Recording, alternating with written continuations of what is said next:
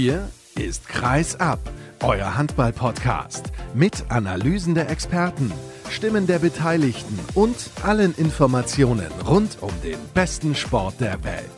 Mit eurem Gastgeber Sascha Staat.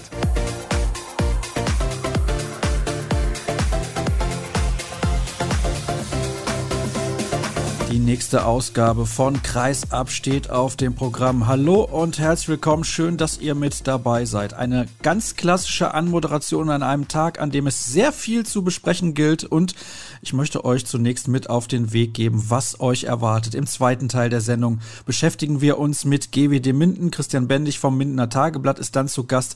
Denn bei den Grün-Weißen läuft es sportlich nicht besonders rund. Man muss sich mit dem Abstieg beschäftigen. Klar, es gibt noch einige Spiele zu spielen. Das ist logisch aber derzeit steckt man definitiv in einer Krise. Dann im Interview der Woche ist Jochen Beppler mein Gast. Er ist der DHB Cheftrainer für den Nachwuchsbereich und war bei der WM in Ägypten unterwegs und hat dort Spiele analysiert. Was ihm aufgefallen ist, besprechen wir dann am Ende der heutigen Sendung. Aber zunächst begrüße ich von der Handballwoche Stefan Flom. Moin nach Hamburg. Grüß dich, Sascha. Du warst heute Morgen tätig und zwar, worum ging's? Ja, ich war eigentlich gestern Abend schon tätig, weil am Wochenende sich herauskristallisierte, dass Johannes Bitter tatsächlich zum HSV Hamburg zurückkehrt. Und da die Mitteilung mit einer Sperrfrist versehen war, haben wir dann alle schon die Meldung vorbereitet am Sonntag, dass sie heute Morgen um neun auf den Sender gehen konnten. Und dann traf man sich bei der Pressekonferenz wieder. Und darüber wollen wir natürlich sprechen, welche Auswirkungen das hat, warum sich Yogi Bitter dafür entschieden hat und so weiter und so fort. Es stand im Raum Hamburg oder Barcelona das stand im Raum und es war, sagen wir so, eine Entscheidung des Herzens, nach Hamburg zu gehen. Das hat Yogi in der Pressekonferenz gesagt. Der Kontakt nach Hamburg war auch nach dem Untergang des alten HSV im Jahr 2016 nie abgerissen. Der Kontakt bestand immer weiter. Man war sich aber irgendwie im Klaren, dass das zur Anfangszeit eben utopisch war, da aufeinander oder zueinander zu kommen. Aber der Weg des HSV, des neuen HSV, führte nach oben. Und nun war es soweit. Und Yogi meinte, nach der WM hat es Klick gemacht und sein Herz hat entschieden für die alte Heimat. Ich konnte leider die Pressekonferenz nicht verfolgen, habe da den Teil mit Christian Bendig gerade aufgenommen, als die PK losging. Warum hat er sich denn nicht, ja, ich will nicht sagen, durchringen können, in Barcelona zu unterschreiben? Aber das ist ja ein Angebot, was man eigentlich nicht ausschlagen kann. Na, es hat wohl im Laufe der Jahre immer mal wieder Angebote auch aus Barcelona gegeben.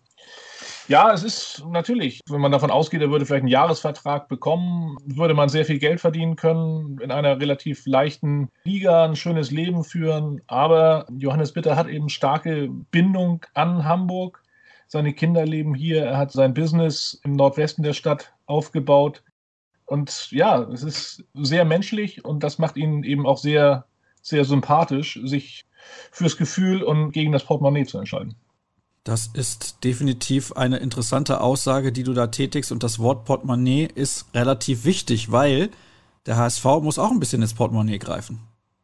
Ja, Vereinspräsident Evermann, der natürlich genauso wie Geschäftsführer Sebastian Frecke auch bei der Pressekonferenz zugegen war, ist natürlich auch darauf angesprochen worden. Der HSV stemmt das sozusagen im Verbund mit Partnern, mit Sponsoren und aus eigenen Mitteln man muss wirklich sagen, dass der neue HSV Hamburg in den vergangenen fünf Jahren sehr bemüht ist, seriöser zu arbeiten, als es die alte Spielbetriebsgesellschaft getan hat.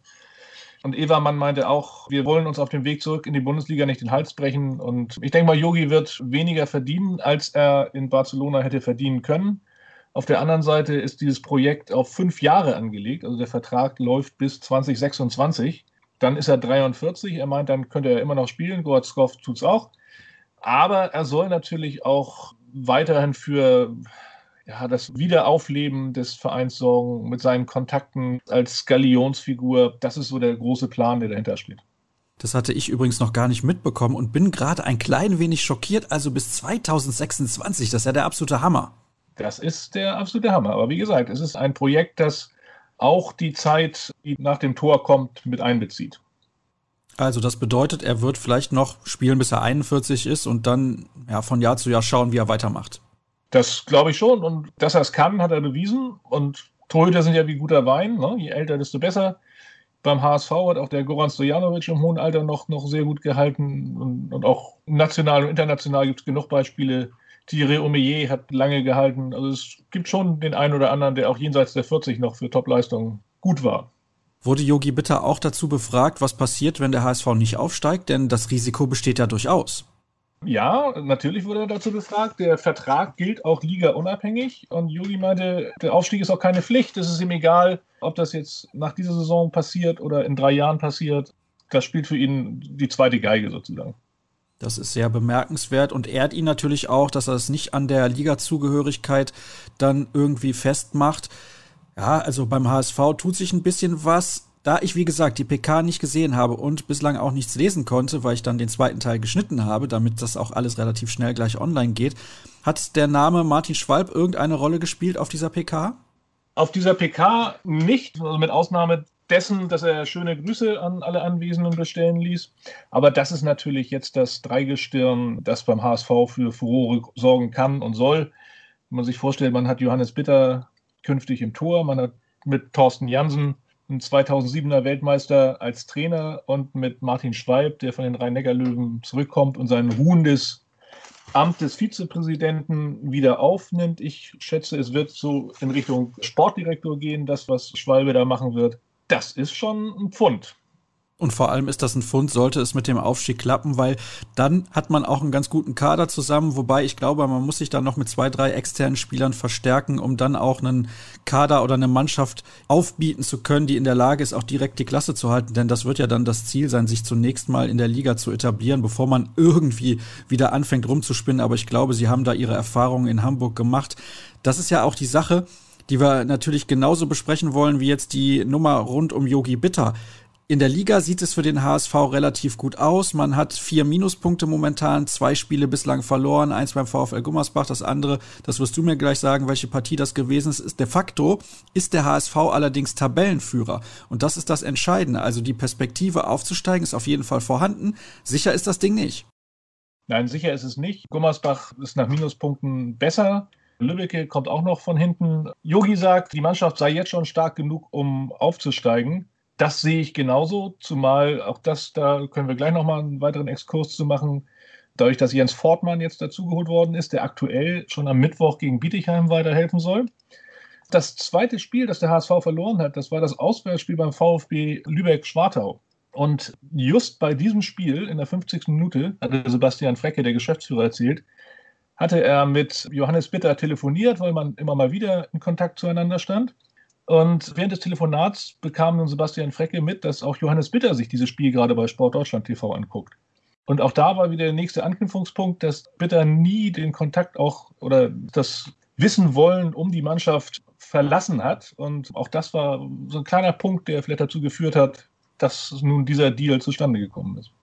Hat man sich dazu geäußert, in welcher Halle man dann eventuell spielen wird? Momentan spielt man ja in einer kleineren Halle. Ich glaube, dieser Wechsel hat dem Verein sehr, sehr gut getan. Gut, anders könnte man das Ganze auch nicht finanzieren, aber vielleicht dann nur ein paar Highlight-Spiele in der großen Arena, wo normalerweise das Final Four im DHB-Pokal ausgetragen wird? Das ist alles Zukunftsmusik. Also es sind jetzt immer so knapp, wenn Zuschauer da wären, wären es zwischen 2,5 und 3, glaube ich, die in die Sporthalle Hamburg reingehen.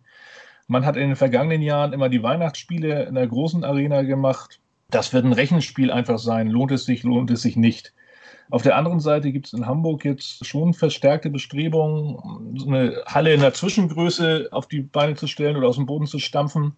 Da ist federführend der Hauptgeldgeber der Hamburg Towers, des Basketball-Bundesligisten, die jetzt auch in einer Halle im Stadtteil Wilhelmsburg spielen.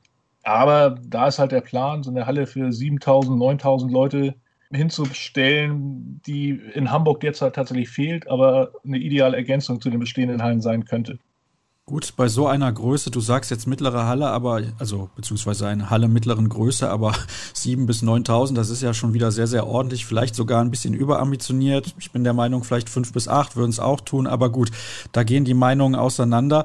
Lass uns über das Sportliche sprechen, weil du hast das eben schon angedeutet. Mit Jens Fortmann hat man natürlich einen Zweitliga- und auch Erstliga erfahrenen Torhüter jetzt kurzfristig aus Wilhelmshaven dazu verpflichtet und dieses Spiel gegen Bietigheim ist ein absolutes Schlüsselspiel. Danach spielt man zu Hause auch gegen den TuS in Lübecke. Man spielt auch bis zum 19. März noch gegen den VfL Gummersbach und gegen Bayer Dormagen. Das sind eigentlich die vier Mannschaften, die man sich vom Leib halten muss. Genau. Es kommt dann auch noch das Spiel gegen Hamm, was ja nun zum zweiten Mal leider verschoben werden musste. Zum Glück mal nicht wegen Corona, sondern wegen Schneefalls. Und Lübeck-Schwartau darf man auch nie außer Acht lassen, weil das gerade das hitzige Nordderby ist. Aber es stimmt, diese Spiele, da wird sich weisen, wohin die Richtung geht. Aber in den vergangenen Partien hat man schon gesehen, dass der HSV jedenfalls im Feld derzeit wirklich einen Lauf hat. Das jüngste Beispiel, der knappe Heimsieg gegen den HCL Florenz, der quasi ohne Torhüterleistung gelang, jetzt ohne die derzeitigen Keeper mit Jonas Meyer und Marcel Kukoschka, zeigen halt nicht die Leistung, die sie zeigen könnten. Das ist natürlich auch immer ein Zusammenspiel zwischen Abwehr und Torwart. Der Torwart allein ist nie schuld, dass er keine Bälle hält. Aber da passt das eben derzeit nicht. Und gegen Elf Florenz war es tatsächlich so, dass die erste Parade eines HSV-Torhüters in der 30. Minute notiert werden konnte und trotzdem gewinnt man ein Spiel. Und wenn man diese Spiele gewinnt, dann ist viel möglich. Es hört sich auf jeden Fall relativ gut an und ich habe den HSV in dieser Saison auch schon mehrfach beobachtet. Wer mir besonders aufgefallen ist, ist natürlich der Kreisläufer Niklas Weller, weil der, ja, also der ackert ohne Ende und den halte ich definitiv für erstligatauglich und sein Vertrag wurde genauso verlängert wie der von Live Tissier. Das sind die beiden Schlüsselspieler momentan von Thorsten Jansen. Genau, genau. Und auch beide hatten wohl Angebote aus der Bundesliga, haben sich beide auch für den, ich sage jetzt mal jetzt, den neuen Hamburger Weg entschieden was natürlich auch ein ganz tolles Signal ist. Also Niklas Weller, der kam aus der vierten Liga, der Oberliga Hamburg-Schleswig-Holstein vom TSV Ellerbeek irgendwann zum HSV und hat eine Entwicklung hingelegt, die ihresgleichen eigentlich sucht in den letzten Jahren in dem Bereich. Der trifft vorne vom Kreis, der vollstreckt die sieben Meter, der organisiert die Abwehr, der ist der Anführer des Teams und was man nicht vergessen darf, der schreibt nebenbei noch seine Doktorarbeit in Rechtswissenschaften. Also das ist schon eine prima Sache. Genau das ja. gleiche gilt für Live Tissier der jetzt in der Corona-Pause auch ordentlich Muskelmasse zugelegt hat, dadurch viel stabiler geworden ist in seinen Aktionen, aber eben im Angriff immer so der, der X-Faktor bei den Hamburgern ist. Stefan, lass uns noch kurz auf die erste Liga blicken, denn das ist noch etwas, was ich auf jeden Fall mit anbringen wollte. Du hast es gestern ja auch mitbekommen, da waren schon ein paar Ergebnisse dabei. Also es geht ordentlich zur Sache in der ersten Liga. Vor allem alles sehr, sehr knapp gewesen und teilweise auch sensationelle Ergebnisse. Die Rhein-Neckar-Löwen haben schon wieder verloren, diesmal bei Frisch auf Göppingen. Melsung verliert zu Hause gegen den TVB Stuttgart. Ich weiß nicht, wann sie das letzte Mal gegen die Stuttgarter einen Punkt geholt haben. Das ist schon einige Jahre her. Flensburg souverän in Hannover. Was sagst du zum Spieltag gestern? Ja, du hast es eigentlich perfekt zusammengefasst. Ne? Also ich habe am Donnerstag habe ich mich auch schwerpunktmäßig darum gekümmert, wo eben im Tabellenkeller das auch weiter zusammenrückt. Man muss schon sagen, es ist eine tolle Saison, eine spannende Saison. Flensburg beeindruckt mich ungemein. Ich weiß nicht, ob du das schon mitbekommen hast. Alexander Pettersson fällt wochenlang aus. Der hat jetzt einen Sehnenteilanriss im Oberschenkel, was natürlich für die Flensburger auch wieder ein Schlag ins Kontor ist weil der Backup für den verletzten Franz Semper jetzt auch wieder verletzt ist.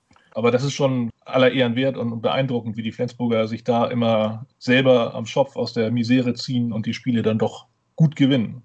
Ja, vielleicht hätten sie doch besser Kent Robin Turnison verpflichtet für den Rest der Saison, aber das ist nur meine ganz persönliche Meinung. Der hat doch auch die Schulter kaputt, glaube ich. Er hatte doch immer Schulterprobleme schon. Lange, als er in Berlin schon gespielt hat oder noch gespielt hat. Ja, ich bin mir nicht ganz sicher, wie es bei ihm aussieht. Jedenfalls ist es so, sie müssen jetzt auf Alexander Patterson verzichten und wir werden sehen, wie sich das in den kommenden Wochen entwickelt. Sie spielen bislang eine bärenstarke Saison ja auch international und da ist ja mittlerweile bekannt, genau wie bei den Frauen, die restlichen Spiele, die nicht ausgetragen werden können bzw. konnten, werden dann gewertet. Stefan, herzlichen Dank natürlich auch an dich, beziehungsweise auch, das ist nicht ganz korrekt, mit dir habe ich als letzten aufgenommen, aber du bist der erste Gast heute. Also vielen Dank an dich, das soll es gewesen sein. Alles zum HSV habt ihr bekommen, was ihr wissen müsst musstet und jetzt gibt es die erste Pause. Gleich sind wir zurück.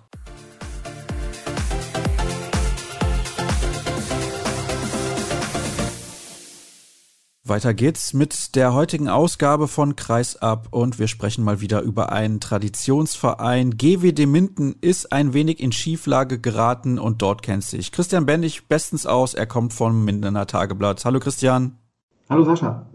Ich habe es gerade gesagt, ein bisschen Schieflage in Minden. Bin ich damit zu milde? Nein, eigentlich nicht. Wenn man das jetzt auf die Auftritte nach der WM-Pause bezieht, davon gab es ja aktuell drei bis hierhin, dann trifft das sicherlich auf die Spiele gegen Balingen und den BAC zu, in denen man sich ganz sicherlich sehr viel mehr vorgestellt hat, als 0 zu 4 Punkte in eigener Halle zu kassieren. Und das Entscheidende ist ja auch die Art und Weise. Aber lasst uns zunächst sprechen über das Spiel gestern in Magdeburg. Das ist sowieso sehr, sehr interessant. Du hast jetzt gerade die beiden Partien gegen Baling und den BHC schon angesprochen. Man verliert mit einem Tor 28 zu 29, hatte zur Halbzeit bereits 17 Treffer erzielt. Das war eigentlich eine sehr, sehr gute Leistung von GWD. Ja, das war alles sehr strukturiert und insbesondere hat die Abwehr gut gestanden, auch wenn man jetzt, glaube ich, 16 Gegentore gekriegt hat, aber die war eigentlich gut auf der Höhe. Man hatte die Rückraumspieler ganz gut, in meinen Augen, einigermaßen gut im Griff und konnte dann über Ballgewinne auch diverse Tempo-Gegenstöße laufen, die für GWD eminent wichtig sind, weil sie sich ja bekanntlich im Positionsangriff des Öfteren mal schwer tun. Und ja, das war so der Grund, weshalb GWD da gestern in Magdeburg bis auf den letzten Angriff oder bis zum letzten Angriff für eine Überraschung in Frage gekommen ist. Juri Knorr hat dann hinterher im TV-Interview bei Sky gesagt, sie hätten es selber verdaddelt, mehr oder weniger. Ja, sie haben in der Schlussphase haben sie dann im Positionsangriff das eine oder andere Mal schlecht abgeschlossen oder, oder schlecht ausgespielt.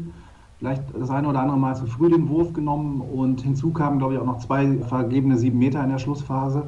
Da wäre also mehr drin gewesen, dass man erst gar nicht in die Problematik kommt, dass man im letzten Angriff den Ausgleich machen muss. Und den hat man tatsächlich in den Sand gesetzt. Also das war, das war gar nichts, der letzte Angriff.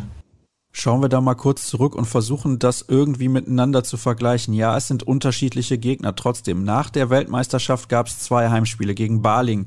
Da hätte man vorher wahrscheinlich gedacht, GWD ist Favorit. Aber mit sieben Toren zu Hause zu verlieren gegen Baling, das geht nicht.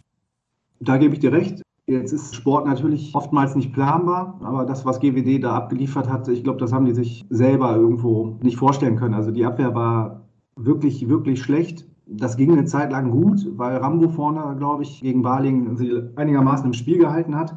Aber dann wurde es bei ihm auch ein bisschen fahriger und dann konnten eben die Defizite gerade in der Abwehr, in der Zweikampfführung einfach nicht kaschiert werden. Und dann kommt eben hinzu, weißt du ja selber, Abwehr und Torhüter bedingen sich miteinander und ja, dann standen die Hüter dann auch echt auf verlorenen Posten.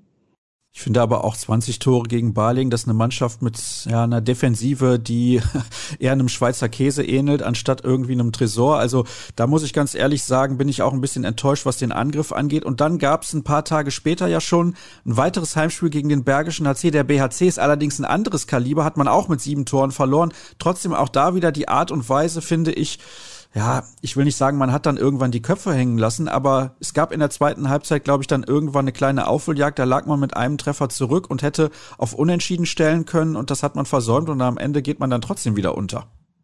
Ja, und das ist so das Problematische, dass ja eine kleine Delle kommt. Du hast es gerade angesprochen, man hat sich da wieder rangekämpft. Es war so, Juri Knorr hatte nicht den Ausgleich auf der Hand, sondern er hätte auf ein Tor verkürzen können. Und ich glaube, zum 22, 23 scheitert an Rudek Tempo-Gegenstoß und dann steht es 21, 24. Und dann, wie du schon richtig beobachtet hast, dann gehen die Köpfe runter und dann brechen alle Dämme und dann ist man auch undiszipliniert im Zurücklaufen oder läuft schlecht zurück, beziehungsweise auch nach eigenen Torerfolgen, dass man das mit dem Angriff-Abwehrwechsel nicht richtig hinbekommt. Und dann klingelt es eben auch bei eigenen Torerfolgen gefühlt acht Sekunden später im GWD-Kasten. Und ja, da gab es eben auch, zumindest bei Facebook doch diverse Kommentare, die der Mannschaft dann auch die Einstellung abgesprochen haben. Ich glaube einfach, da war diese Enttäuschung, die kam da einfach durch. Man hatte sich sehr viel mehr vorgenommen, man wollte das Balingen-Spiel wieder gut machen.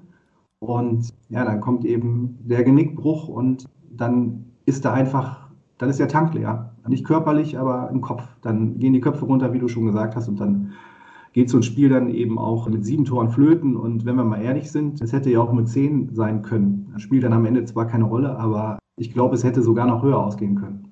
Der BHC war in diesem Spiel haushoch überlegen und hat meiner Meinung nach völlig verdient auch gewonnen mit diesem Ergebnis plus sieben, wie gesagt, dann aus Sicht der Bergischen. Aber das ist ja das Erstaunliche. GWD steht immer noch über dem Strich auf dem 16. Tabellenplatz und hat erst zwei Spiele absolviert gegen die Mannschaften auf den Rängen 17 bis 20. Es gab ein Auswärtsspiel bei den Eulen Ludwigshafen, das hat man mit sechs Toren verloren, ein bisschen zu deutlich wahrscheinlich aus Sicht von GWD und gegen Tusem hat man zu Hause gewonnen. Und die anderen Mannschaften, gegen die hat man noch gar nicht gespielt. Also es gibt noch zwei Spiele gegen Nordhorn, noch das Rückspiel gegen die Eulen, Rückspiel gegen Essen und noch zwei Spiele gegen Coburg. Vielleicht bin ich auch ein bisschen zu hart mit meiner Einschätzung von GWD. Von außen betrachtet kann man das durchaus auch so sehen, wie du es gerade siehst. Von daher alles alles in Ordnung. Also es kommt jetzt wirklich auf die nächsten beiden Spiele an. Da müssten jetzt einfach 4 zu 0 Punkte her. Also koste, was es wolle, in irgendeiner Form. Und wenn es zwei dreckige Ein-Tore-Siege sind, dann ist das eben so. Da kräht dann eine Woche später auch kein Hahn mehr nach. Und da müssen die Siege her. Was mich so ein bisschen optimistisch stimmt, Du hast gerade die Niederlage bei den Eulen in Ludwigshafen angesprochen. Das war auch eine blutleere Vorstellung, die GWD da abgeliefert hat. Aber danach kam eben auch eine sehr gute Serie im Dezember mit 7 zu 3 Punkten. Und wir haben jetzt wieder so eine ähnliche Situation mit Balingen und BHC mit zwei wirklich sehr schwachen Leistungen. Aber die Mannschaft hat in Magdeburg eine Reaktion gezeigt. Und das macht mich dann doch einigermaßen optimistisch, dass gegen Nordhorn und Coburg nachher vier Punkte mehr auf dem Konto stehen. Jetzt hast du die beiden nächsten Gegner schon genannt, die HSG Nordhorn-Lingen und den HSC 2000 Coburg. Das sind natürlich Mannschaften, die muss GWD auf jeden Fall schlagen. Danach geht's gegen die Rhein-Neckar-Löwen, gegen die Eskil Flensburg-Handewitt und gegen die Füchse Berlin. Und dann steht auch schon das Rückspiel gegen Coburg an. Das findet am 21. März statt. Also sollte es denn stattfinden, aber da gehen wir jetzt mal ganz positiv von aus, dass das der Fall sein wird. Spätestens dann wissen wir eigentlich, wo die Reise hingeht. Ob GWD bis zum Saisonende mitten im Abstiegskampf steckt oder ob man sich ein bisschen von diesen Abstiegsrängen lösen kann. Zu hoffen ist, dass man dann mit 16 Punkten vielleicht drei, vier Punkte vor der Abstiegszone segelt und da einfach ein bisschen Ruhe reinbekommt. Denn ich will nicht sagen, die Mannschaft ist nicht stressresistent, aber man sollte doch tunlichst vermeiden, in diesen Stress zu kommen. Es sind noch viele Spiele, viele Möglichkeiten, aber jetzt muss eben begonnen werden zu punkten. Da gibt es keinen, ja, keinen anderen Ausweg.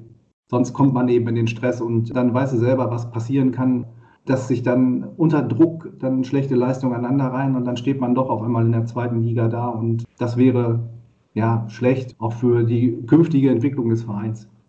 Das ist gut, dass du das schon ansprichst, die künftige Entwicklung des Vereins. Da muss man natürlich schauen, man verliert im Sommer drei sehr, sehr wichtige Spieler. Juri Knorr ist bekannt, der wechselt zu den Rhein-Neckar-Löwen. Christopher Rambo geht in seine Heimat zurück und möchte wieder näher an der Familie sein. Und Gulliksen, der geht zu frisch auf Göppingen. Das sind drei absolute Leistungsträger. Ja, ich habe jetzt die Zahlen nicht im Kopf, aber gefühlt würde ich mal sagen, dass 70 Prozent der GWD-Tore auf die drei Köpfe sich verteilen. Und was dann eben auch zusätzlich noch hinzukommt, Assists und Steals und so weiter. Also wirklich wichtige Spielaktionen. Das ist ein echtes Brett, das es da gilt, irgendwie aufzufangen. Und da darf man gespannt sein, was da bei GWD passieren wird, wie sie das versuchen zu kompensieren. Wie bewertest du denn insgesamt die aktuelle Personalpolitik jetzt auch auf diese Saison bezogen, wenn man überlegt, dass vor der Spielzeit Christian Seitz und Carsten Lichtlein verpflichtet wurden? Zwei, ich will nicht sagen Handball-Rentner, das wäre ja falsch, die sind ja noch aktiv, aber Handball-Odis, so kann man es auf jeden Fall sagen. Und jetzt noch Maximilian Janke aus Leipzig, der da auch nicht mehr ja, die Spielanteile hatte, war natürlich lange verletzt. Okay, das müssen wir auch noch mit bedenken, aber trotzdem, wie bewertest du das? Also wenn man ketzerisch sagt, dann ist die Personalpolitik der letzten beiden Jahre von GWD Minden auf zwei Attribute ausgerichtet. Entweder blutjung oder eben Spieler, die bei ihren Vereinen auf dem Abstellgleis stehen. Warum bist du so hart in deiner Kritik? So hört sie sich zumindest an, wenn du diese Attribute nennst. Ja, sie hört sich hart an, aber zum Beispiel im Fall von Malte Semisch, bei den Füchsen hat er überhaupt nicht gespielt, gar keine Rolle, war selber auch sicherlich darüber enttäuscht und hat die Luftveränderung gesucht und hat sich dann bei GWD wieder berappelt und zeigt, dass er ein solider Bundesliga-Torhüter ist. Also von daher, das meine ich jetzt gar nicht so despektierlich, wie sich das vielleicht angehört hat. Und ich glaube auch, dass so ein Maximilian Jadke, der in Leipzig irgendwo stand zu lesen, dass er ja für zwei Rechtshänderpositionen, dass man da sechs unter Vertrag gehabt hätte für die neue Saison, dass der dann eben nach Minden kommt, um sich hier auch wieder in der Bundesliga zu präsentieren ist vielleicht gar nicht so falsch. Also ich glaube, dass GWD auch für solche Spieler immer noch ein ganz gutes Pflaster ist, um sich wieder ins Schaufenster zu stellen. Und ja, also von daher, klar, war jetzt sehr pointiert formuliert, aber weniger hart, als es jetzt eigentlich sein sollte.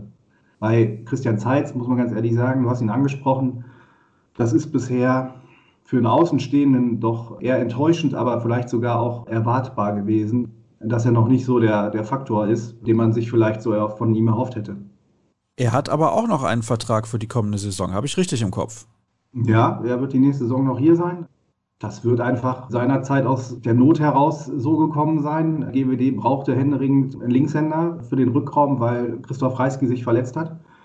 Und dann sitzt der Spieler eben am längeren Hebel und sagt, du, ich gebe mich nicht mit einem Halbjahresvertrag zufrieden. Ich möchte ganz gerne das Jahr darauf auch noch haben. Und dann steht der Verein da so ein bisschen ja, unter Zugzwang, wenn der Markt nichts anderes hergibt oder man das, was der Markt hergibt, sich nicht leisten kann, dann muss man dann eben zu so einer Vertragsvariante greifen. Abschließend, wie ist eigentlich die Situation rund um die Kamperhalle? Ich lese mal diesmal das. Ja, da hat es eine überraschende Wendung gegeben, dass man für wenige 100.000 Euro, also ich glaube, es sind so um die 200.000 Euro, die wieder einigermaßen auf Stand bringen kann, dass zumindest dort wieder Bundesliga-Handball ab der kommenden Saison in Minden gespielt wird. Ist das denn dann eine Lösung, von der du sagst, das ist so in Ordnung? Denn eigentlich wollte man ja eine neue Halle bauen. Ja, das ist auch weiterhin in der Diskussion. Hinzugekommen ist jetzt noch ein Trainingssportzentrum, sage ich jetzt mal, auch für andere Sportarten. Also es ist jetzt so ein Dreiklang aus Sanierung Kamperhalle, der neuen Multihalle und eben auch noch ein Sportzentrum für, in Anführungszeichen, Breitensport bzw. ambitionierteren Sport. Also das sind so die, die Sachen, die gerade auf dem Tisch liegen. Es gibt aber auch in Bezug auf die Kamperhalle da auch noch so eine kleine Falle, das heißt also nicht, dass man für 200.000 Euro jetzt einen für Jahrzehnte gesicherten Sportbetrieb in der Kamperhalle herstellen kann für Bundesliga-Handball, sondern das ist erstmal übergangsweise, um die nötigsten Sachen zu machen, um dann ab 2024 für dann wieder zweistelligen Millionenbetrag eine Ertüchtigung für bis zum Jahr 2034 herbeizuführen. Und da ist dann die große Frage, also man hat sich jetzt Zeit erkauft bis 2024 und dann ist eben die große Frage, was möchte der Kreis Minden-Lübbecke?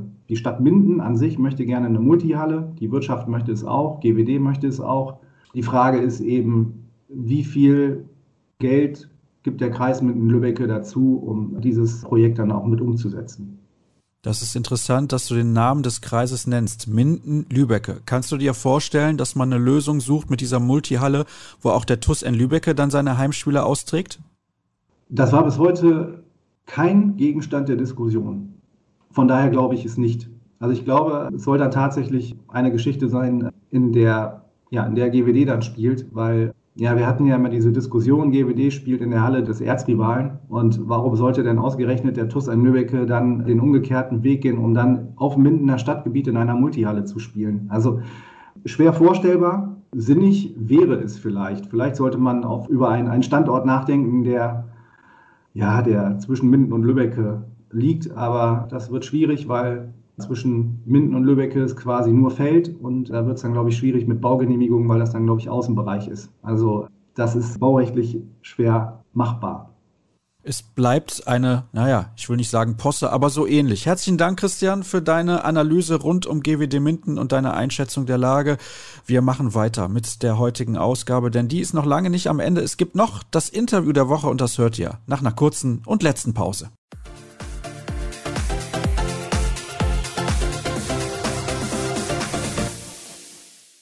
Nachdem wir jetzt ungefähr, ich glaube, eine halbe Stunde bereits miteinander geplaudert haben, ist es Zeit, endlich den Aufnahmeknopf zu drücken für das Interview der Woche. Ich begrüße recht herzlich in der Leitung den Chefbundestrainer Nachwuchs des Deutschen Handballbundes, Jochen Beppler. Hallo Jochen. Hallo, grüß dich, Sascha. Bist du nach zwei Wochen Kairo in Deutschland eigentlich mittlerweile festgefroren? Ah, ich habe so viel von dem kalten Wetter jetzt noch gar nicht mitbekommen. Ich bin immer noch daran, die letzten Spiele mir anzuschauen, die ich noch sehen will. Heute stehen die letzten beiden auf dem Programm. Ich fürchte zwar, dass Deutschland-Ungarn immer noch mit dem einen Tor für Ungarn ausgeht, aber danach habe ich auch wieder Zeit, dann glaube ich, zu gucken, was draußen zu Wetter ist. Momentan finde ich es ganz gut, dass ich dafür dann die Zeit habe. Eben, dann gibt es auch gar keine Gefahr, dass du irgendwie abgelenkt wärst und was anderes machen willst. Du bist unterwegs gewesen, ich habe es gerade gesagt, in Kairo bei der Handball-Weltmeisterschaft und hast dort das Turnier vor Ort gesehen. Was war deine Aufgabe da? Du, ich war als Analyst für die internationale Föderation da. Also das ist natürlich auch etwas, wo sich die einzelnen Verbände an diesem Gesamtprojekt beteiligen. Und so war meine Aufgabe als Analyst eben das Turnier mit zwei Kollegen aus Frankreich und Spanien zu analysieren. Und das war dann durchgängig die Aufgabe vom 10. Januar bis zum 31. Januar. Wie viele Spiele musstest du da sehen? Also du hast ja gerade gesagt, du hast ja die Aufgabe mit zwei Kollegen geteilt, aber es sind unfassbar viele Spiele bei so einer Weltmeisterschaft. Ja, also vor Ort habe ich 34 Spiele live gesehen. Das unterscheidet sich dann. Manchmal ist es ein Zwei-Match-Tag oder in der Hauptrunde waren es dann halt jeweils drei Spiele pro Tag. Und jetzt habe ich im Nachgang der WM eben noch so 20 Spiele rausgesucht, die ich vor Ort nicht live sehen konnte oder dann auch aufgrund der Analyse nicht abends noch gucken konnte und das schließe ich jetzt heute ab, um dann dieses Bild dann auch zu komplettieren. Wir gehen gleich ins Detail, was du analysiert hast. Wie läuft das eigentlich technisch? Weil es ist ja mittlerweile nicht mehr so, dass man sich da einen Zettel nimmt und schreibt da seine Notizen drauf. Nee, das ist in der Tat nicht. Es war dieses Jahr sogar, sag ich mal, für uns technischen Fortschritt. Zum einen haben wir alle samt, wie wir halt aus unterschiedlichen Bereichen der Welt kommen, auch andere Programme gehabt oder andere Schwerpunkte, wie man vielleicht an so eine Analyse drangeht. Wir haben jetzt einmal für uns das System quasi synchronisiert, dass wir alle mit demselben gearbeitet haben. Und zum anderen hatten wir dieses Jahr zum ersten Mal die Möglichkeit, die Analyse schon am Live-Bild machen zu können so dass man sogar ein bisschen schneller fertig ist. Das heißt, man muss die Halbzeitpause oder die Pause zwischen den Spielen auch nutzen, wenn man dem Spiel ein bisschen hinterherhängt, das abzuschließen. Aber das hat schon vieles vereinfacht und dadurch dann auch wiederum Freiraum geschaffen, miteinander in Austausch zu gehen. Du hast jetzt gerade schon den technischen Teil angesprochen bzw. erklärt. Wie hoch ist der zeitliche Aufwand pro Tag gewesen? Du hast eben gesagt, du hast zwei Spiele oder drei Spiele am Tag gesehen, aber wir wissen es, es sind deutlich mehr. Jetzt hast du noch ein paar nachgearbeitet. Wie viele Stunden pro Tag hast du mit der Analyse verbracht?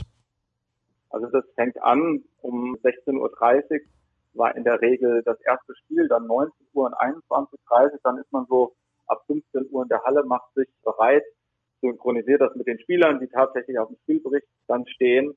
Und um 23 Uhr ist dann das Spiel fertig, dann ist man so gegen 12 im Hotel zurück. Dann sind die Spiele in der Regel hochgeladen und man kann sie mit seinem Text synchronisieren. Und dann endet der Arbeitstag so gegen 2 oder 2.30 Uhr. Das kommt dann auch auf Internetleitungen an, wie schnell man die Spiele hat. Aber das ist so ein Arbeitstag bei der WM und dann geht es am nächsten Tag halt wieder los. Wann bist du denn dann morgens immer aufgestanden, wenn du um 2.30 Uhr ins Bett gegangen bist? Weil man kann ja dann auch nicht sofort schlafen. Man braucht ja auch ein bisschen das Ganze im Kopf zu verarbeiten. Man hat vielleicht noch ein paar Gedanken. Eventuell macht man sich sogar noch extra Notizen. Da hast du recht, aber es kostet da wirklich Disziplin, dass man diesen Tagesrhythmus irgendwie beibehält. Und ich bin dann morgens um meistens 7.30 Uhr aufgestanden, weil ich habe ja auch noch meine normale Tätigkeit beim DHB. Das habe ich dann meistens vormittags gemacht, dass man E-Mails ganz normal beantwortet, weil das Tagesgeschäft läuft ja weiter. Und wenn man dann weiß, da ist dann auch mal ein Ruhetag oder es ist jetzt auf drei Wochen begrenzt, dann geht das auch. Man muss dann wirklich diszipliniert sein. Aber ich habe das um 7.30 Uhr meistens auch mit einem frühen Training angefangen. Das war ganz witzig in dem Hotel, wo ich war. Hat auch Magnus Wieslander immer den frühen Trainingstermin genommen, bevor die ganzen Mannschaften dort in den Fitnessraum sind. Und ja, dann hat man sich da morgens irgendwie auf dem Laufband getroffen weil man sonst wirklich zu wenig kommt. Und das ist aber auch wichtig, wenn man da nur so abgammelt und beschäftigt sich nur mit den Spielen, dann fehlt einem der Fokus irgendwann, weil man sich halt nicht ablenkt. Also mal ganz ehrlich, Jochen, nach zwei Wochen muss man da doch völlig platt sein. Also nach zwei Wochen kam ja dann auch der erste Rest Day und da war das Ganze dann wirklich so, dass ich da fast nur auf dem Zimmer war und mich erholt habe. Aber das wusste man bei dieser WM halt auch vorher noch nicht so genau, weil es die erste mit 32 Mannschaften war. Sonst waren halt zwischendrin in der Hauptrunde oder so schon mal ein Rest Day. Also das war jetzt diesmal wirklich besonders und dann geht man das nächste Mal wahrscheinlich auch anders rein. Aber die ersten zwei Wochen war hart, aber dann hat es auch nachgelassen, weil dann drei Pausentage zwischen Hauptrunde vor dem Halbfinale und vor dem Finale dann auch waren und dann hat man da schon wieder sehr gut auch wieder auftanken können. Um das nochmal zusammenzufassen, was die Technik angeht und wie du diese Arbeit genau ausübst, kann man schon sagen, du machst das also mehr oder weniger live, ne? Ja, also wir haben das auch vor zwei Jahren schon live gemacht, nur dann muss man es nachher nochmal mit dem Fernsehbild synchronisieren, weil man weiß ja auch nicht immer genau, welche Szene, die man Text vielleicht von der Regie mit einer Zeitlupe wiederholt werden. Und gerade diese Texte sind natürlich total wertvoll für die Analyse wenn danach nochmal eine Zeitlupe kommt oder die eignen sich natürlich auch, um sie in die eigene Ausbildung in Deutschland mitzunehmen, weil das ist natürlich ein schönes Nebenprodukt, dass ich ganz viele der Clips auch für Technikausbildung oder Trainerausbildung nutzen kann. Und deshalb war das dieses Jahr ein Fortschritt, dass wir am Live-Bild schneiden konnten und dann musste man die Texte nicht mehr so stark nachbearbeiten. Was steht dann in diesem Text? Also hast dann mehr oder weniger einen Untertitel, der eingeblendet wird. Wenn ich jetzt sage, pass mal auf, Jochen, zeig mir eine Szene aus dem Spiel Deutschland gegen Ungarn, da geht es um Positionsangriff, meinetwegen Kreisläufersituation. Wie haben die Ungarn das so gut gelöst? Und dann steht da dein Text und du erklärst dann in dem Text, warum das so gut funktioniert hat? Also das mache ich erst, wenn ich jetzt dann im Nachgang nochmal Clips auswähle, die ganz besonders sind. Erstmal tagge ich die nach verschiedenen Merkmalen, also welcher Spieler war dran beteiligt, welche Mannschaft war im Angriff oder Abwehr, was war es für eine Angriffsauslösung, war es Überzahl, Unterzahl, wo war die Wurfposition, war das eine Kooperation mit einer direkten oder indirekten Sperre, also ganz viele Merkmale in so Unterkategorien. Und die ermöglichen es mir jetzt halt im Nachgang des Turniers auch mal ganz schnell zu suchen, zeig mir mal alle Sperren von Bente Bangidi aus Ungarn zum Beispiel. Und dann habe ich nach allen Kategorien, die ich mir selbst halt geschaffen habe, eine sehr schnelle Auswertung. Klingt spannend und interessant und das ist ja auch der Grund, warum ich dich eingeladen habe. Wir wollen über Trends unter anderem bei der Weltmeisterschaft sprechen und ich habe gerade schon bewusst den Kreisläufer erwähnt, denn das war eine wichtige taktische, ja, ich will nicht sagen Veränderung, aber Entwicklung. Zunächst mal, was waren denn die allgemeinen Trends bei dieser WM? Also zum einen muss man da unsere eigene Sportart halt auch mal wieder loben. Das Spiel entwickelt sich qualitativ die ganze Zeit weiter, aber die Kennzahlen, an denen wir das messen können, die sind relativ gleich geblieben. Also die Kategorien, ich sage jetzt mal Ziel, Anzahl der Angriffe, Angriffseffizienz, die sind gleich geblieben, wohingegen ja beim Fußball so immer wieder andere Sachen zwischendrin Stellenwert hatten. Also ich weiß noch, als ich früher viel Bundesliga geguckt habe, war es immer so Zweikampfstatistik, dann war es irgendwann dieses Packing und mittlerweile ist der kontrollierte Raum ein unheimlich großes Thema in der Analyse beim Fußball. Und wir haben da eine große Konstanz, weshalb wir es sehr gut vergleichen können oder so eine Entwicklung sehr gut dann auch beschreiben können.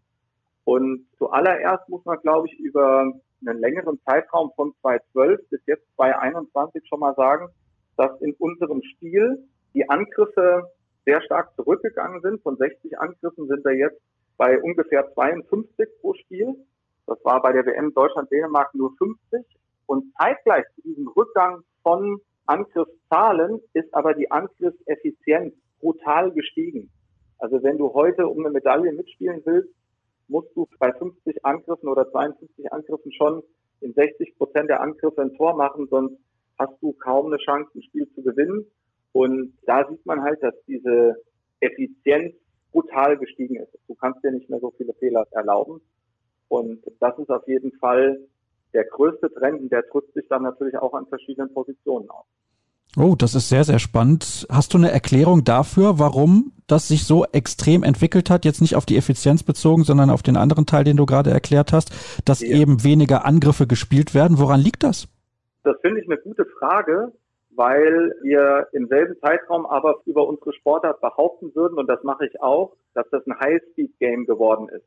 Und jetzt müsste man ja sagen, also wenn da viele Gegenstöße gelaufen werden, dann müsste es ja eigentlich eine Erhöhung der Angriffszahlen geben. Aber beides stimmt. Also der Rückgang der Angriffszahlen und die zunehmende Dynamisierung von unserem Spiel, das widerspricht sich nicht, weil zum einen die Gegenstoßverteidigung halt wesentlich besser geworden ist, dann aber auch, dass sich die Mannschaften sehr gut überlegen und sehr diszipliniert bis zu einer Chance spielen und nicht einfach, sag ich mal, den Ball auf gegnerische Tor rotzen und dann ein Konter nach dem anderen sich einfangen. Das ist eine Entwicklung und dass sowas wie dritte Welle halt ganz oft aufgespielt wird, um vielleicht einfach nur einen Spezialistenwechsel zu vermeiden und dann abgebrochen wird. Also das ist trotzdem deswegen ein sehr schnelles Spiel geworden und ist dann kein Widerspruch zu den zurückgehenden Angriffszahlen. Ich kann mich erinnern, also wer vor 10 oder 15 Jahren Handball gesehen hat, und das haben wir ja alle mehr oder weniger, da war es so, da fielen die Tore wie reife Früchte und beispielsweise der TBV Lemgo, der da diese schnelle Mitte eingeführt hat, beziehungsweise nicht eingeführt hat, aber der dieses System eingeführt hat, Geprägt, darauf ja. zu setzen und unglaublich viel Tempo zu machen. Damals war das so, der TBV hat die Gegner überrollt, aber mittlerweile wissen halt alle Mannschaften, wie wichtig das ist, schnell wieder hinten zu sein. Ich glaube, das ist so eine Gegenentwicklung, kann man sagen würde ich so unterschreiben. Also unser Spiel lebt wirklich von so zyklischen Wechseln. Mal gibt es eine, eine Angriffstendenz, dann wiederum so eine, jetzt könnte man sagen, eine Antwort der Abwehr. Und das Ganze steht natürlich auch immer im Zusammenhang mit so Regelentwicklungen. Also damals, als der TBV so sinnbildlich für die schnelle Mitte stand, ist diese neue Regel halt auch eingeführt worden und da war der TBV einfach Vorreiter, sich diese Regel vielleicht auch zunutze zu machen. Und genauso sehen wir es momentan halt auch, seitdem jetzt insbesondere die Außenspieler zum Beispiel auch durch eine Regel besser geschützt werden, können wir auch hier wieder feststellen, die Effizienz der Außenangreifer ist mittlerweile nochmal um sechs Prozent gestiegen und ein Außen, der Halbfinalteilnehmer, macht 72 Prozent aller Würfe rein. Das hat es in dieser Höhe auch lange nicht gegeben und es hängt also auch immer ein Stück weit mit Regelentwicklung zusammen. Also ich glaube, dieses Gespräch könnte ein bisschen ausarten, wenn wir da bei jeder Sache nochmal ins Detail gehen, Jochen. Aber ich habe noch ein paar Fragen, über die ich mit dir sprechen ja. will. Deswegen gehen wir mal da weiter, was meine Liste angeht. Sind denn noch andere taktische Weiterentwicklungen zu erkennen gewesen? Du, also die resultieren ein Stück weiter draus. Wenn ich jetzt sage, wir haben am Kreis mittlerweile eine Effizienzsteigerung dass 77 Prozent aller Tore von dort reingeworfen werden und im Rückraum haben wir einen Effizienzrückgang, dann überlegen sich die Mannschaften natürlich auch, wie komme ich dichter an den Kreis dran und wir sehen dann halt in den taktischen Entwicklungen viel mehr Angriffe mit zwei Kreisläufern und die werden halt unterschiedlich hergestellt. Entweder mit Einlaufsituationen von den Außenpositionen oder zum Teil halt auch im Tempospiel schon hergestellt, wenn man an Mannschaften denkt, die mit zwei Kreisläufern halt im Innenblock verteidigen und im Tempospiel halt keinen Spezialistenwechsel vollziehen wollen. Die müssen natürlich auch ihr Tempospiel taktisch dann darauf abstimmen, dass ich zwei Kreisläufer schon in der Formation gerade habe. Also ich denke da so an die Franzosen zum Beispiel, wenn die mit Karabatic und Paprikas decken oder auch wenn so ein deutscher Innenblock mit Pekel Asinzek, also mit zwei Kreisläufern zum Beispiel steht, dann macht man sich natürlich taktisch auch darüber Gedanken, wie kann das Tempospiel mit zwei Kreisläufern aussehen. Glaubst du, dass Kreisläufer, die in Zukunft auf ganz hohem Niveau aktiv sind, also sprich Bundesliga, Spitzengruppe, Nationalspieler, nicht nur in der Bundesliga, sondern natürlich auch global gesehen, beziehungsweise weltweit, dass die alle decken können müssen. Also, dass es solche Spieler eigentlich nicht mehr gibt, die nur Angriff spielen, weil das immer wichtiger wird, dass sie eben auch in der Deckung einsetzbar sind und dann gibt es diesen Spezialistenwechsel nicht mehr und sie können auch ganz anders bei der schnellen Mitte weiterhelfen? Also, sagen wir es mal so, wenn man sich den idealen Spieler backen könnte, gehört das sicherlich hinzu oder wäre das eine Wunschvorstellung? Wir sehen bei einigen Nationen, dass die das schon sehr gut abdecken können, dass man eben wenig Angriffsabwehrwechsel hat, aber ich glaube, so ganz kommen wir im Handball nicht von diesem Spezialistentum weg.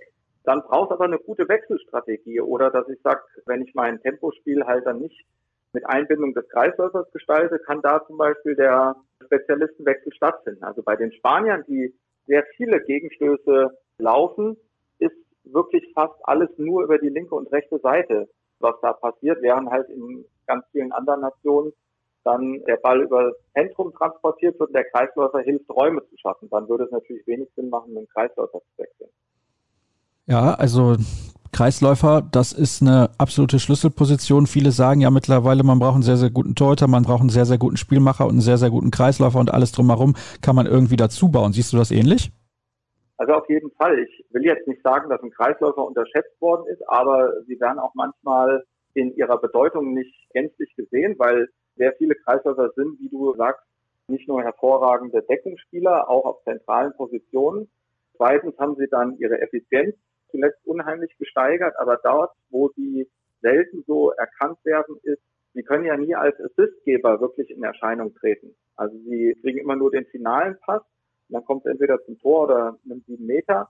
Aber in ganz vielen taktischen Ausrichtungen spielen Kreisläufer halt eine ganz große Rolle, Räume für Rückraumspieler überhaupt erst zu isolieren oder einen großen Raum zu schaffen, indem sie halt wirklich gezielte, unterstützende Bewegungen machen.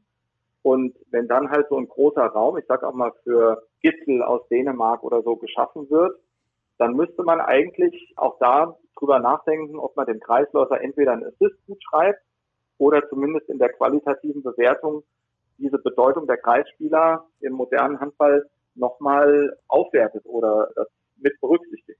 Ah, das ist sehr, sehr spannend, dass du sagst, der Kreislaufer, der schafft die Lücke für den Rückraumspieler, was wir natürlich alle jedes Mal sehen, wenn wir irgendwie ein Spiel gucken. Klar, die Kreisläufer arbeiten ohne Ende, aber du würdest tatsächlich dann sagen, er hat so viel zum Torerfolg beigetragen, dem müsste man dann auch einen Assist gut schreiben. Interessantes Beispiel übrigens, Matthias Gitzel. Ich weiß gar nicht, hat der jemals von neun Meter geworfen in diesem Turnier? Das weiß ich nicht auswendig, aber ich glaube, die Tendenz, die du im Kopf hast, ist absolut richtig, dass das natürlich ein absoluter Durchbruchsspieler ist und der sehr viel von einem schnellen Balltransport gelebt hat oder auch von der Vorarbeit seiner Nebenleute auf der linken Angriffsseite.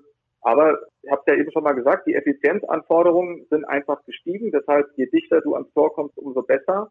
Und bei den Rückraumspielern ist die extrem gesunken auf einen Wert, der historisch tief ist. Also in Deutschland, Dänemark war noch jedes vierte Tor aus dem Rückraum und mittlerweile sind wir nur noch bei 18, Prozent in der Anteiligkeit der Rückraumtore. Das finde ich sehr, sehr bemerkenswert. Du kennst die Zahlen der EM 2020 diesbezüglich nicht?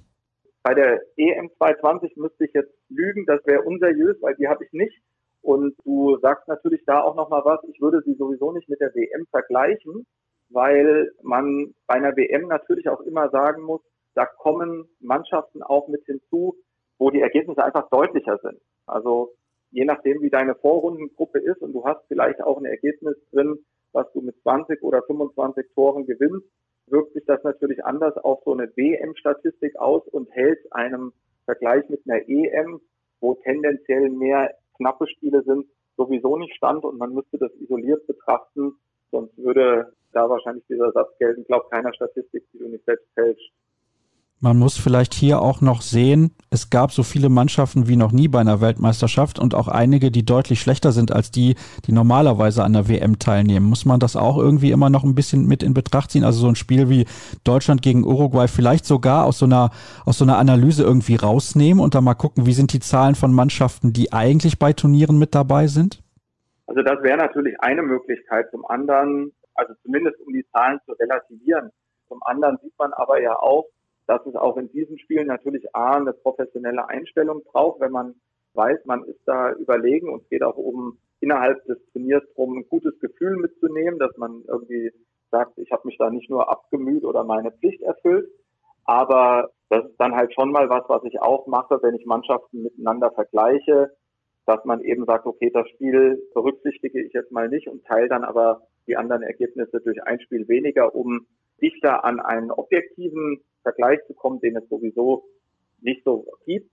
Und dann zweitens, glaube ich, muss man halt auch immer gucken, Statistik ist das eine, man muss das aber auch immer mit einem qualitativen Eindruck von den Mannschaften abgleichen, sonst glaubt man vielleicht nur seinen Zahlen und die Wirklichkeit bildet sich halt dann auch auf dem Spielfeld oder natürlich mehr auf dem Spielfeld ab. Was wir allerdings versuchen, ist zu gucken, wo gibt es denn zwischen dem Weltmeister und den Zahlen vielleicht auch eine große Korrelation. Denkst du denn, wir kommen so langsam aber sicher zum Ende unseres Gespräches, dass die Effizienz der Rückraumspieler wieder steigen wird? Oder ist das eine Entwicklung, wo du sagst, pass mal auf, den klassischen Shooter, den wird es in fünf bis zehn Jahren gar nicht mehr geben? Also ich sag mal so ein Spielertyp Julius Kühn? Das glaube ich nicht. Ich glaube, es braucht zukünftig nur noch schnellere Anpassungen an Spielsituationen. Und das ist auch so was, warum ich glaube, dass solche Analysen einfach total wertvoll sind, wenn man sie mit einer Konsequenz verbindet. Also wenn ich mir Zahlen nehme, nur um nach dem Spiel irgendwie zu sagen, ich habe heute gewonnen oder verloren, weil so fünf Gegenstöße mehr gelaufen sind, dann könnte ich auch einfach nach dem Spiel sagen, wir haben heute gewonnen, weil wir ein Tor mehr geworfen haben als der Gegner. Ich bin immer ein Freund davon, dass man mit den Sachen, die man erhebt, auch Konsequenzen verbindet. Entweder natürlich langfristig in der Strategie, mittelfristig wären das Trainingsinhalte, dass man sagt, von Woche zu Woche, da müssen wir vielleicht jetzt nochmal einen Trainingsschwerpunkt setzen. Und um das auf deine Frage zu bringen, kurzfristig natürlich auch innerhalb eines Spiels. Dass man vielleicht einfach schon dahin kommt und sagt, wenn wir am Ende bei 55 Angriffen liegen wollen, müssen wir jetzt, weil das für unser Erfolg vielleicht eine höhere Wahrscheinlichkeit bedeutet, dann müssen wir jetzt unser Deckungssystem öffnen, dass der Gegner nicht mehr so lange spielen kann, wie es die Schweden in Positionsangriff zum Beispiel machen. Und wenn man dann Statistik nutzt, um auch kurzfristig diese Veränderungen einzuleiten und eine Mannschaft hat, die das kurzfristig auch umsetzen kann, dann glaube ich, kann man nicht auf so Leute wie klassische Shooter verzichten, aber man erkennt die Phasen, wo sie besonders wertvoll sind vielleicht eher oder kann diese antizipieren. Das heißt, du gehst also davon aus, dass die Statistiken auch während der Spiele nochmal deutlich mehr an Wertigkeit gewinnen werden in den nächsten Jahren. So kann man es sagen, genau. Dann kommen wir zu meiner letzten Frage, weil du hast an anderer Stelle schon gesagt, du siehst bei den Kreisläufern in Zukunft auch deutlich mehr MVP-Potenzial. Warum? Ja, aus dem Punkt, den ich eben schon mal gesagt habe. Man kann sicherlich Kreisläuferverhalten an Sperren messen und die zählen, ob das direkte oder indirekte Sperren sind. Aber was halt extrem viel zugenommen hat, das sieht man zum Beispiel bei so Leerkreuzungen, wenn dann ein Kreisläufer aus dem Zentrum nochmal wegzieht, um gezielt einen Innenverteidiger zum Beispiel zu isolieren.